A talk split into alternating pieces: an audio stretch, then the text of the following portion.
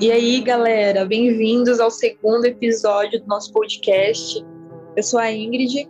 E eu sou o Guilherme. E hoje, como vocês votaram lá na nossa enquete do Instagram, foi uma enquete complicada, né? A gente tem que fazer duas etapas, porque a primeira vez empatou, aí na segunda, ele, por uns quatro votos ali. E a gente vai falar dele hoje aqui é essa figura que recebeu crédito por vários assassinatos na área ali da Bahia de São Francisco, lá na década de 60 e 70. E 50 anos depois, ele nunca foi pego. Aí eu te pergunto, Ingrid, quem é o nosso personagem de hoje? Hoje a gente vai falar sobre o assassino do Zodíaco.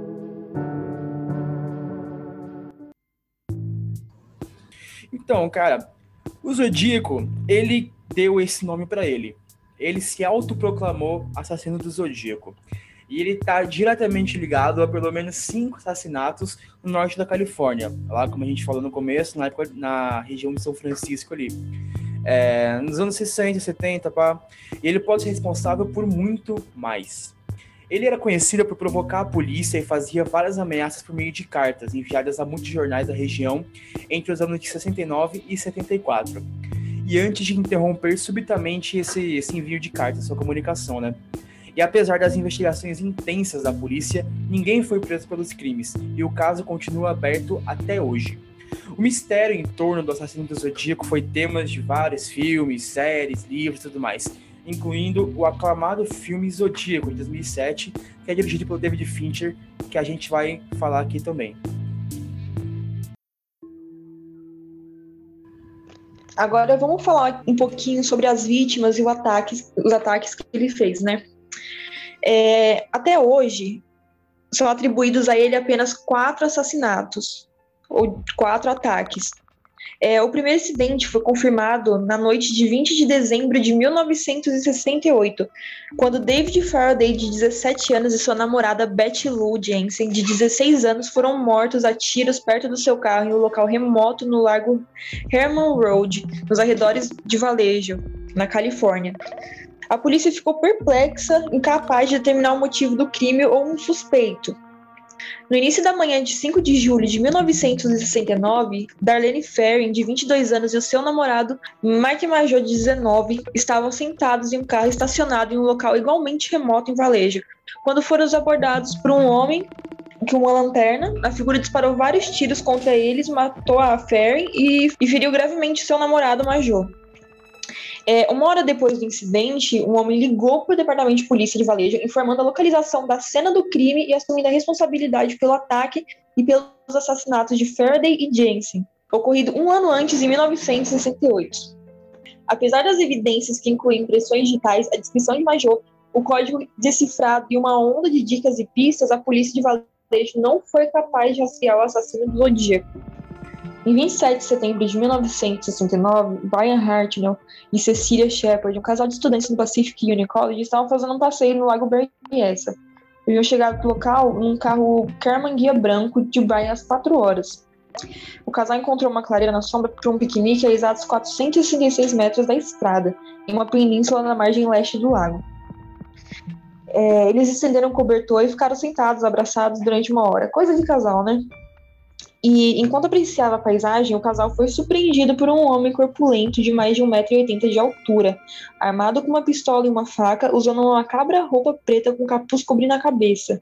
Na parte da frente da roupa, podia ver o símbolo do zodíaco, um círculo cortado por uma cruz ao centro, como se fosse a, a mira de uma arma. É, o homem abordou os jovens dizendo que era um preso fugitivo do estado de Montana e que precisava de dinheiro porque estava fugindo para o México. É, o homem então amarrou o casal que estava deitado no chão. Brian perguntou se a arma estava realmente carregada. Então o Zodíaco se aproximou de Brian, puxou a arma e tirou o pente, e lá estavam 16 balas que a arma tem capacidade.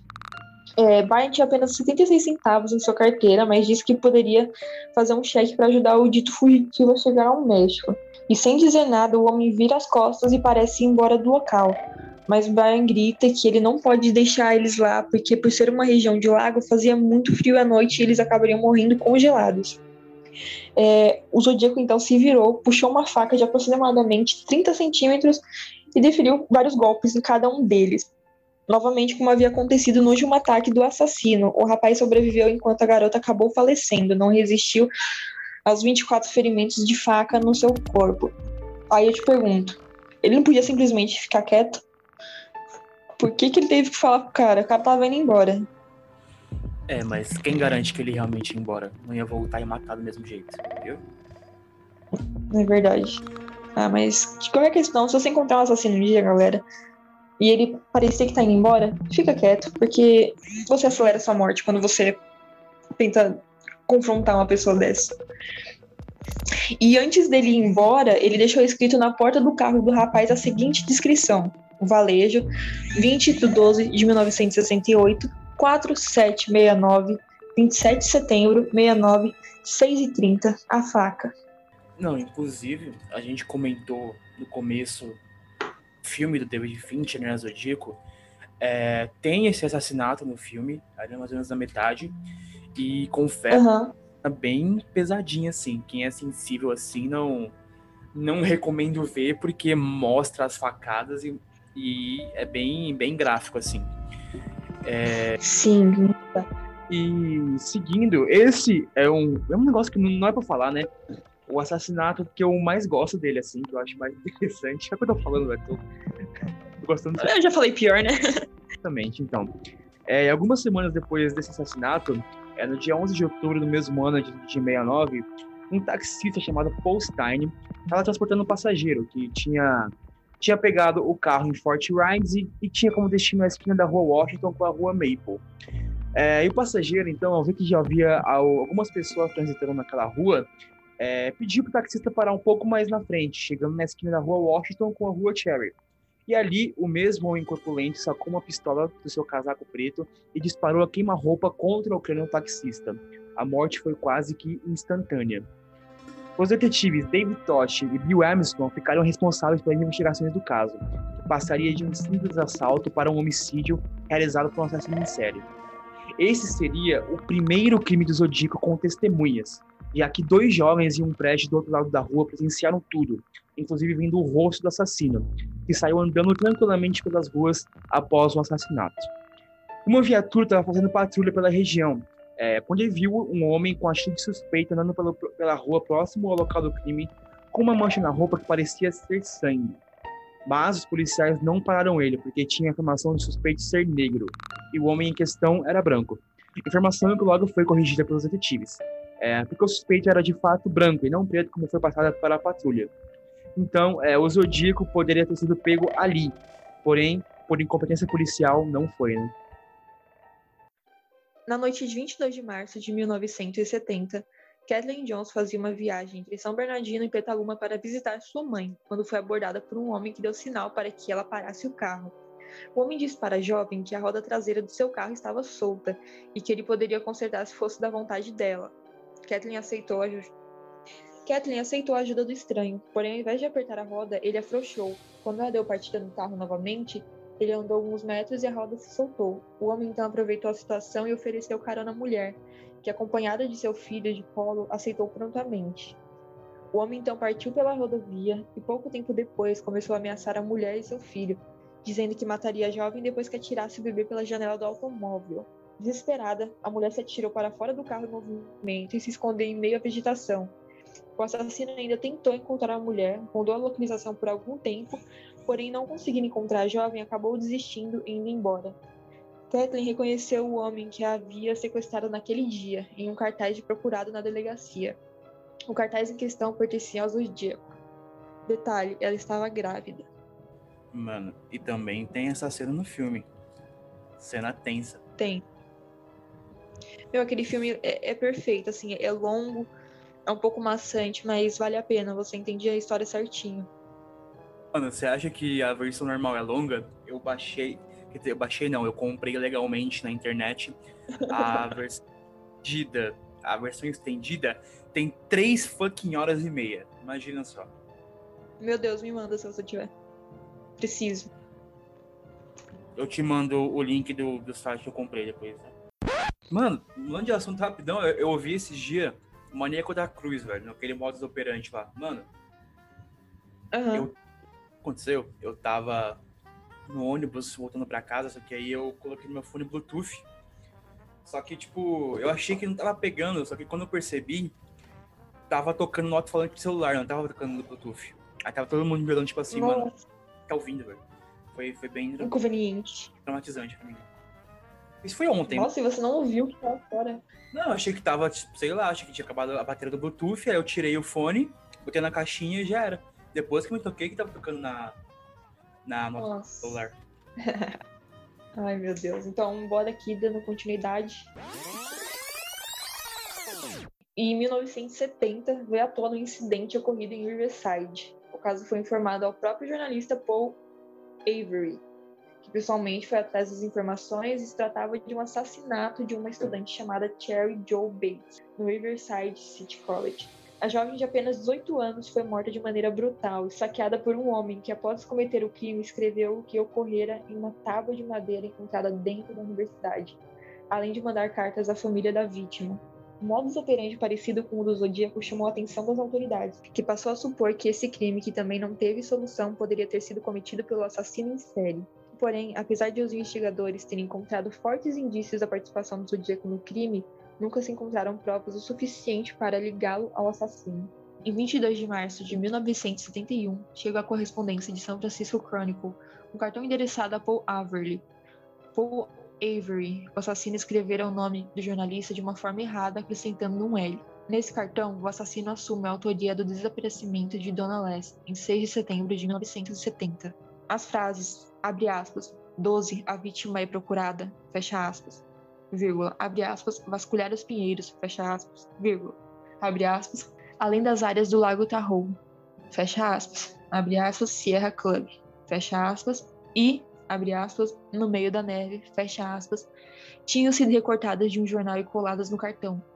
A jovem de 25 anos desapareceu após sair de seu emprego no Hotel Sahara Tahoe, rumo à sua casa. Seu carro foi encontrado em frente ao seu apartamento. Não havia sinais de luta corporal e nem indícios de suspeitos. Seu corpo nunca foi encontrado. Não se tem certeza se o cartão foi mesmo enviado pelo Zodíaco. Não havia nada manuscrito nele para o que fizesse um teste de caligrafia. Porém, o estilo do autor era extremamente semelhante aos outros comprovadamente enviados pelo assassino. Embora o Zodíaco tenha reivindicado 37 homicídios em cartas aos jornais, os investigadores confirmaram apenas sete vítimas, das quais duas sobreviveram. E isso é uma coisa bem comum, né, nos Estados Unidos. Um serial killer mata muita, muita gente, a polícia não consegue descobrir nem metade dos casos. É um... Sim, eu acho que será que é pra tipo, não apavorar a população ou meio que homogeneizar os assassinatos? Acho que é incompetência mesmo. Acho que tem a ver bastante com isso. Aham. Mas, tipo, tem tanto caso tão óbvio e eles não, não relacionam ao assassino.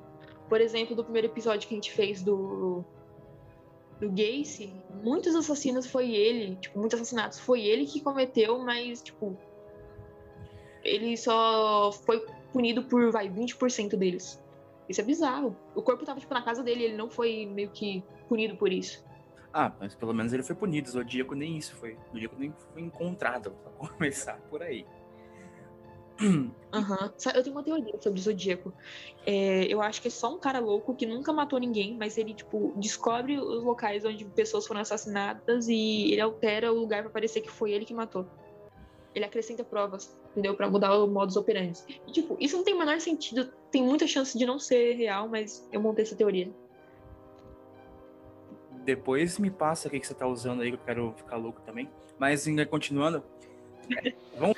Beleza. Agora, vocês ouviram aí uns nomes que vocês não tinham ouvido até então, como, tipo, por exemplo, Paul Avery, o São Francisco Chronicle, o jornal.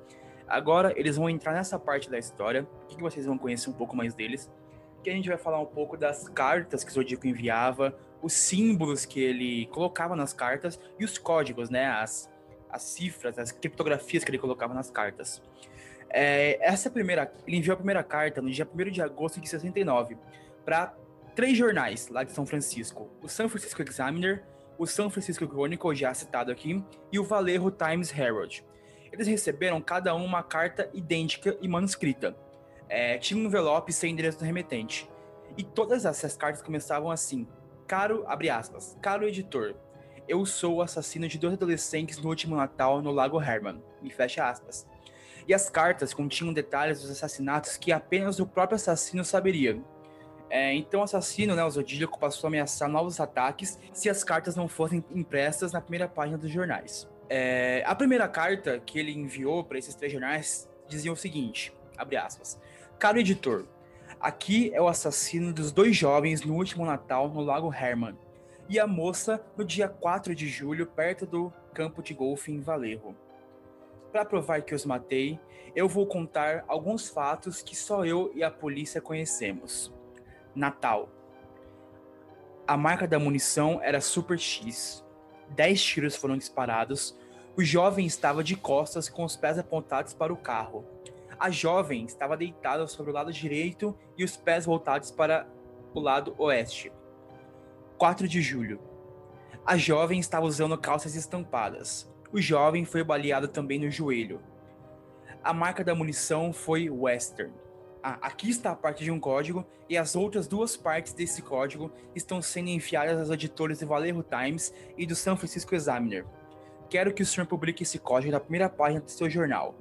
Nesse código está a minha identidade.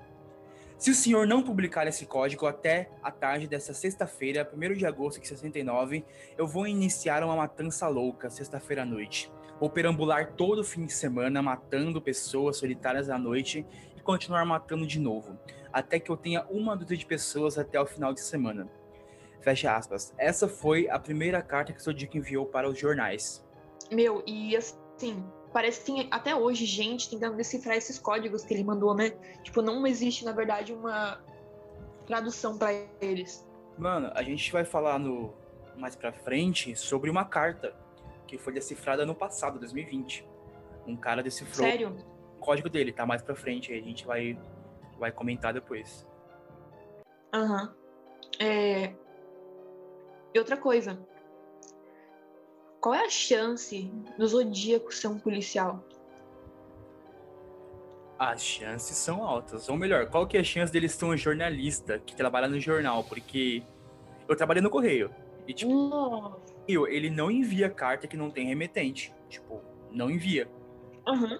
Como? Então, tipo, alguém foi lá pessoalmente e plantou a carta na correspondência.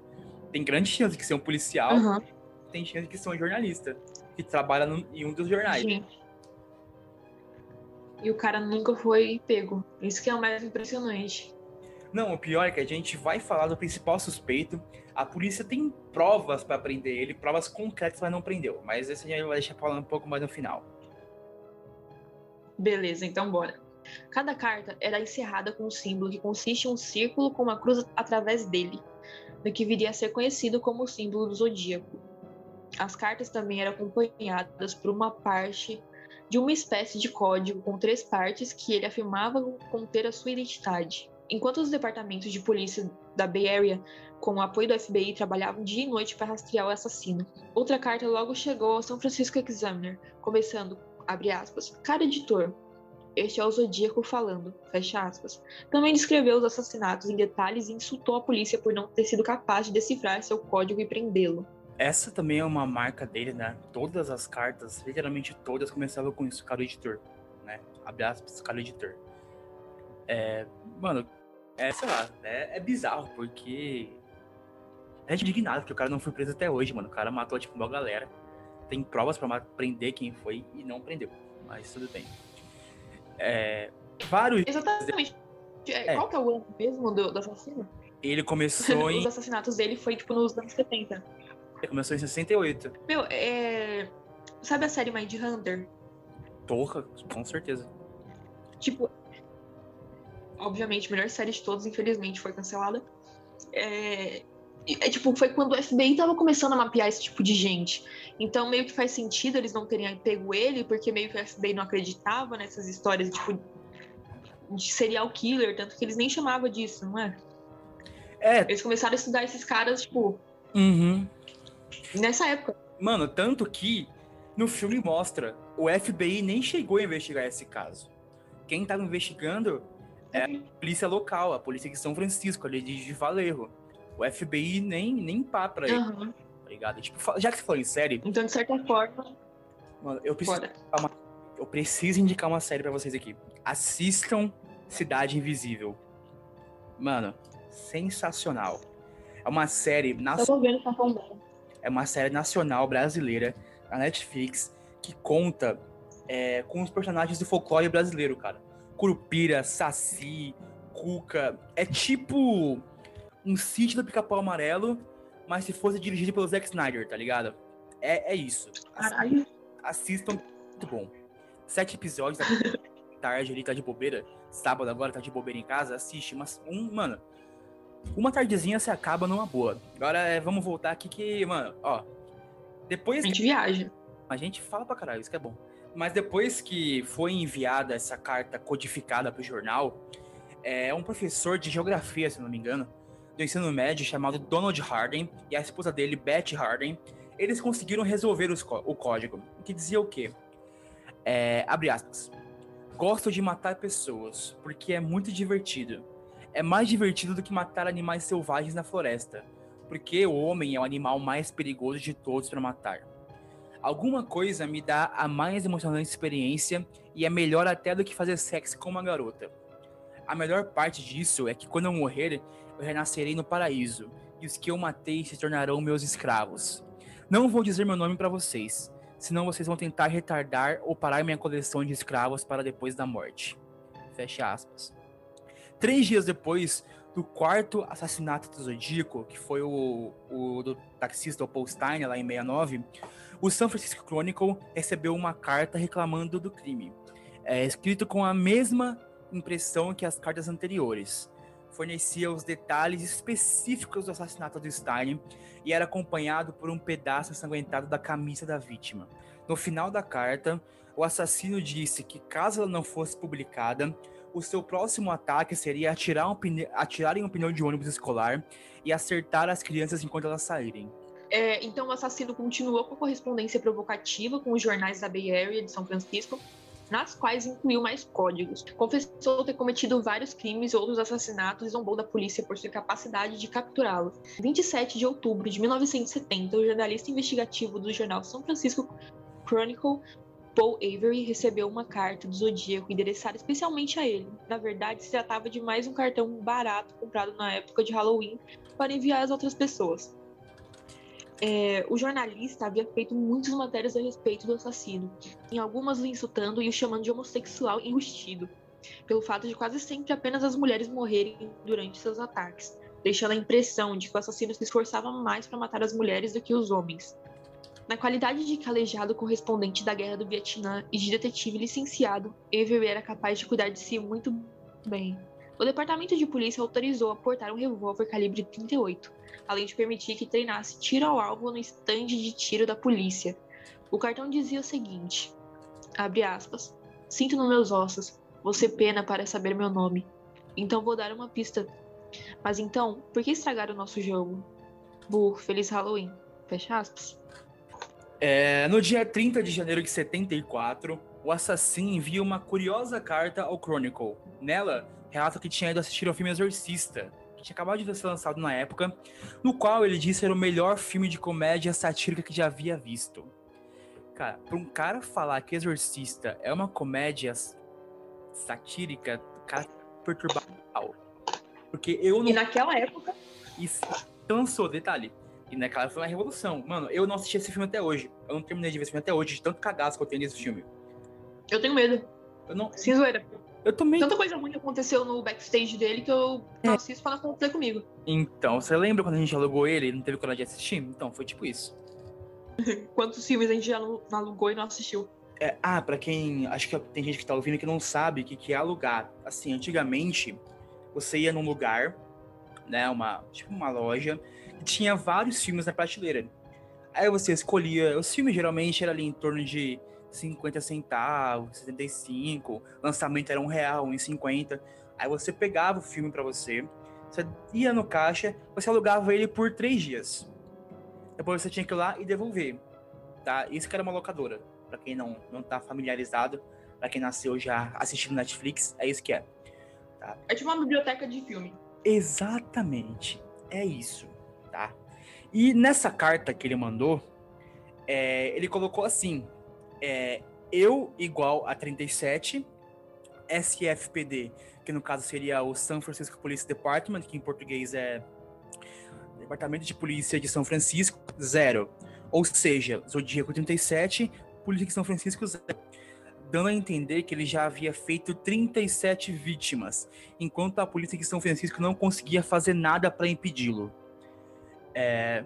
No dia 24 de abril de 78, quatro anos depois, foi enviado ao Chronicle, né, ao São Francisco Chronicle, a suposta última carta do Zodíaco, considerada inicialmente verídica. Porém, o, escritor Arminstead Malpin, à época que trabalhava no jornal, acusou o investigador Dave Tosh é, de, ter, de ter feito a carta. O Dave foi um dos principais detetives que trabalhou no caso, inclusive ele tá no filme, é aquele que trabalha junto com o Mark Ruffalo, que eu não vou saber o nome do ator agora, é, e é isso. É, isso, né, porque anos depois, o, o ele escreveu uma série que contava com um detetive inspirado no próprio David Tosh. E o inspetor gostou tanto do personagem que já havia enviado algumas mensagens anônimas pedindo que continuasse a publicar as histórias. E segundo Malpin, o estilo da redação era parecido ao que o policial escreveria anos antes. E além disso, havia uma citação explícita ao nome do detetive. É, mas, no entanto, os testes de caligrafia comprovaram que Tosh não era o responsável. Mesmo assim, ele foi afastado do caso que trabalhava desde 69. E até hoje não há confirmação é, de que essa carta tenha sido mesmo enviada pelo Zodíaco. É, o Sherrod Morrill, que, que, era o chefe do departamento de testes de caligrafia da polícia, no período lá que o assassino foi estava em ativa, é, ele confirmou que o envelope em questão tinha partido das mãos do assassino. De acordo com ele, a caligrafia era a mesma. Ou seja, primeiro era do Zodíaco, depois era do Tosh, depois voltou a ser do Zodíaco de novo. Então a gente fica meio perdido assim, sem saber o que fazer. Em 2020, depois de mais de 50 anos, decifradores amadores resolveram o último código do assassino do Zodíaco. A mensagem decodificada foi, abre aspas, espero que você esteja se divertindo muito em tentar me pegar que não fui eu no programa de TV, o que traz um ponto sobre mim. Não tenho medo da câmera de gás, porque ela vai me mandar para o paraíso mais cedo, porque eu agora tenho escravos suficientes para trabalhar para mim, onde todos os outros não têm nada quando alcancem um paraíso. Então eles têm medo da morte. Eu não estou com medo, porque eu sei que minha nova vida é a vida, será fácil na morte do paraíso. Fecha aspas. Tradução pode estar um pouco zoada, porque, né, vocês sabem, código foi decifrado ano passado e às vezes sai meio cagadinho. Continuidade aí, por favor. Bom, e detalhe, é, o Zodíaco, ele escrevia as cartas com os erros ortográficos, mas a gente não sabe se é tipo proposital ou se ele era um analfabeto funcional mesmo. Isso aí a gente deixa em aberto, a gente não sabe muito bem. Mas eu acho que ele era proposital, porque pra ser, não, ele é tão inteligente que não pode ser tão burro assim ao mesmo tempo. É, é complicado. Exatamente. Nossa, eu não consigo nem pensar num americano analfabeto. Ah, é só perguntar qual, é, qual é a capital do Brasil pra eles. Aí você vai descobrir rapidinho. É, é mas, mas enfim. Agora que a gente já deixou familiarizado quem foi o Zodíaco, os assassinatos dele, as cartas que ele mandava pro jornal, tudo, a gente vai falar sobre o principal suspeito, porque é, a lista oficiais de suspeitos da polícia tem mais de 2.500 pessoas. Eu não vou falar de 2.500 pessoas aqui, pelo amor de Deus, eu tenho família, né? Eu não posso ficar o dia inteiro aqui. É, dessas 2.500 pessoas, cinco se destacam mais, porém, quatro são teorias, teoricamente. O que mais se enquadra em suspeito mesmo, o que tem, tipo, 92,7% de chance de ser o Zodíaco, é esse cidadão aqui que chama Arthur Lade Allen. É, o livro do escritor Robert Graysmith, chamado Zodíaco, apresentou o Arthur como o suspeito principal, baseado nas evidências circunstanciais. É, o Allen ele havia sido entrevistado pela polícia desde os primeiros dias das investigações sobre o Zodíaco. E foi o objeto de vários mandados de busca durante um período de 20 anos. Em 2007, o Grace Mint observou que vários detetives da polícia é, descreveram Allen como o mais provável suspeito. É, no entanto, em 2010, o detetive David Toski afirmou que todas as evidências contra Allen, em última instância, se revelaram negativas. É, no dia 6 de outubro de 69, o Allen foi entrevistado pelo detetive John Lynch, do Departamento, Departamento de Polícia de Vallejo, lá na Califórnia. É, o Allen foi visto nas proximidades do ataque do lago Bariessa contra, contra Hardnell e o Shepard, no dia 27 de setembro de 69. É, ele alegou que ele estava mergulhando no, nos lagos South Point no dia dos ataques. É, e o Arthur voltou a chamar a atenção no ano de 71, quando seu amigo Donald Chaney relatou à polícia em Manhattan Beach, também na Califórnia, que o Allen havia falado de seu desejo de matar pessoas, usar o nome Zodíaco e proteger, é, proteger uma lanterna em busca de visibilidade à noite, é, para não molhar por causa da chuva e acabar pifando, né? E de acordo com um amigo dele, né, o Cheney, essa conversa ocorreu na tarde do dia 1 de janeiro de 1969. Jack Mulanax, do Departamento de Polícia de Vallejo, escreveu posteriormente que Allen havia recebido uma demissão honrosa da Marinha da Califórnia em 1958 e havia sido demitido do seu emprego como professor de ensino fundamental em março de 1968, após alegações de má conduta sexual com estudantes. Ele era geralmente bem visto por aqueles que o conheciam, mas também era descrito como obcecado por crianças pequenas e zangado com as mulheres. Ele aparentemente nunca teve uma namorada ou esposa, tá, isso é estranho. Isso para mim é tipo o perfil de qualquer serial killer. Ou seja, ele era, além de ser estuprador, também era misógino. Isso é, são características claras de um serial killer, né? Como a gente vem. Uhum. É, em setembro de 72, a polícia de São Francisco obteve um mandato de busca na residência do Arthur. É, não contaram nada de relevante. Mas em 74, aí que tá o plot, Ingrid. Aí que tá a coisa que prova que ele é o Zodíaco, parça. Fale, meu amigo, que eu estou curiosa. Em 74, ele foi preso por cometer atos sexuais indecentes contra um menino de 12 anos.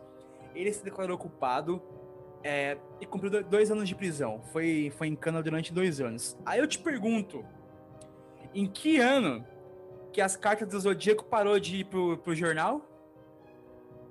Em 1974, meu amigo. Exatamente. Coincidentemente, no mesmo ano em que o cidadão foi preso, as cartas dos jornais pararam.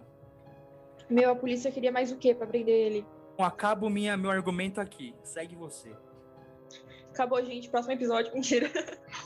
Dando continuidade, a polícia de Valerro serviu outro mandado de busca na residência do Allen em fevereiro de 91 Dois dias após sua morte, em 1992, a polícia de Valerro serviu outro mandato e confiscou a propriedade da residência do suspeito. Outra evidência existia contra Allen foi uma carta enviada ao departamento de polícia de Riverside do assassino de Bates. Foi datilografada com uma máquina de escrever real de um fabricante denominado Elite. A mesma marca encontrada durante a busca em fevereiro de 91 de sua residência. Ele possuía e usava um relógio de pulso da marca Zodiac. Ele morava em Valerro e trabalhava a poucos minutos de onde uma das primeiras vítimas, Ferrin, morava e de onde um dos assassinatos ocorreu.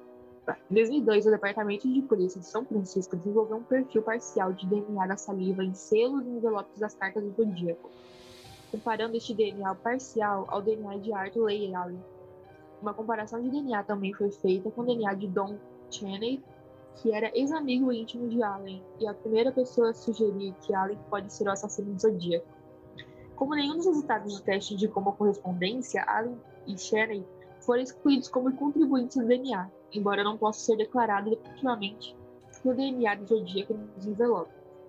No entanto, em março de 2018, foi anunciado que a amostra de DNA de 2002 foi coletada fora do selo e não atrás dele, o que significa que Allen ainda poderia ser um suspeito. Erro da polícia. Mano, me, mano, Pode? os ah. me coleta o DNA do lugar errado, velho. Como? Meu, é tipo usar máscara cobrindo sua boca.